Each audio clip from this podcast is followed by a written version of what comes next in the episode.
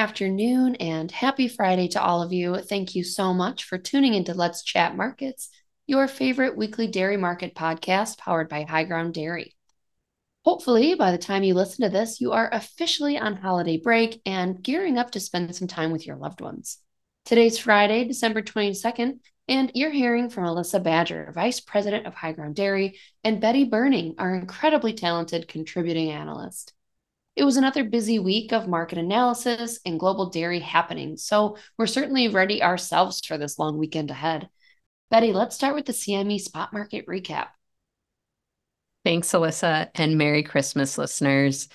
It was an ugly week in the cheese market. Blocks closed this week at $1.39 per pound.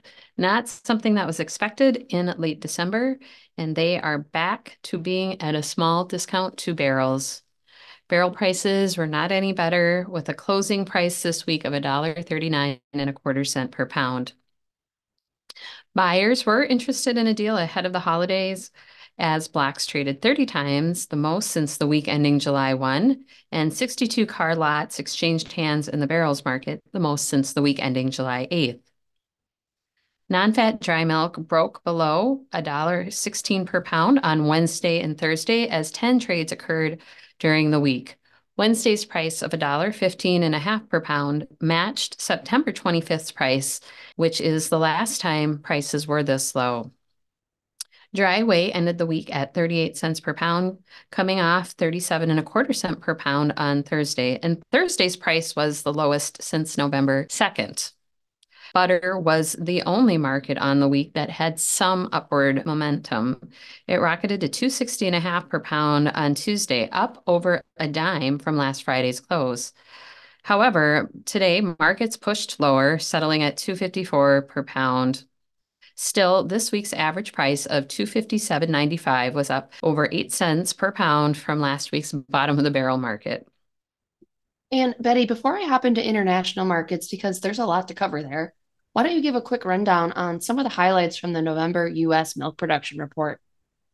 November US milk production weighed in at over 18 billion pounds, down 0.6% or 104 million pounds from November 2022.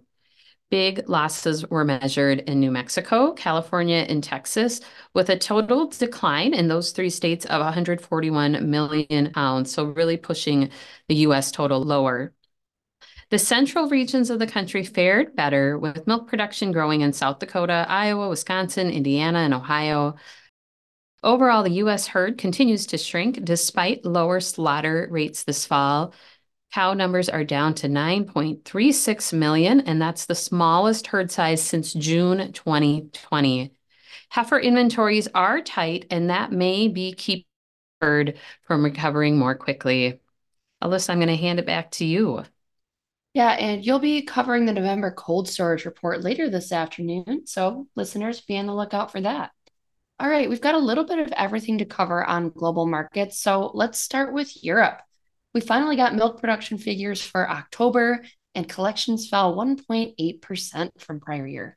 That's the worst drop we've seen on a percentage basis since February 2017, and slightly worse than we were expecting. France, of course, was one of the main drivers, but Ireland's losses were even bigger.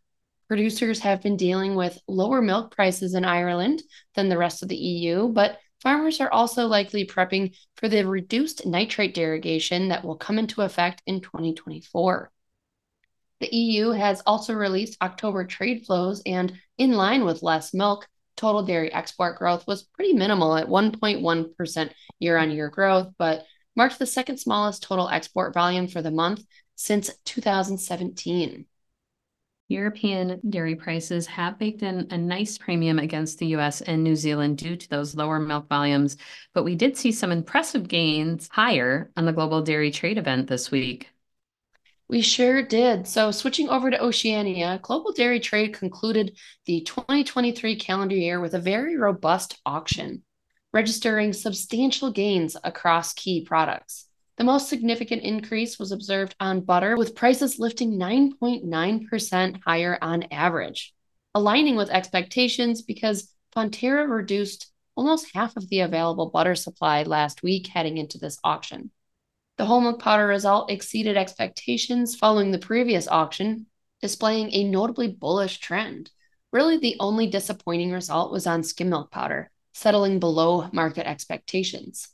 Favorable returns in New Zealand for the skim milk powder fat stream has meant stronger availability of skim milk powder in recent months.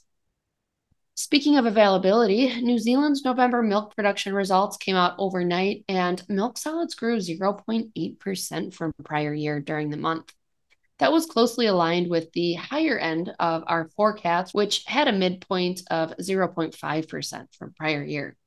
December collections are expected to remain positive and are likely to settle near the high end of our forecast once again. Throughout the first couple weeks of December, Weather remained pretty ideal in New Zealand, and producers will have a decent silage reserve as a result, which is a good thing with forecasters expecting a pretty hot and dry Q1 of 2024.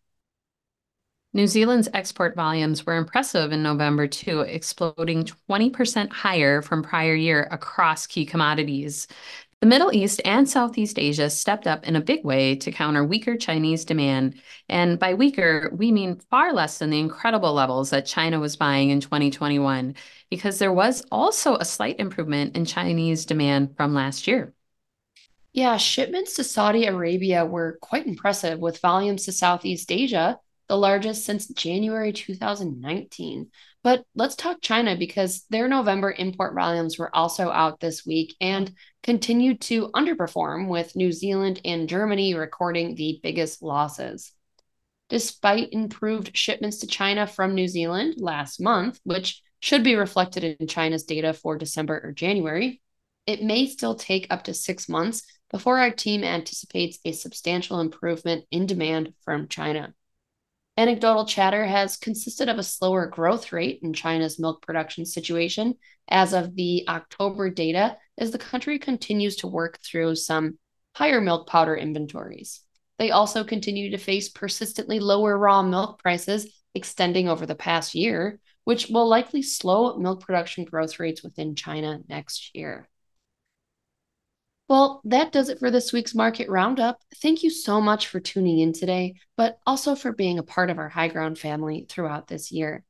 We hope you have a beautiful holiday celebration with all of your favorite people this weekend and that Santa maybe brings you a new car or perhaps your favorite Marc Jacobs perfume or even a new Kindle Fire so you can take your favorite book with you everywhere you go.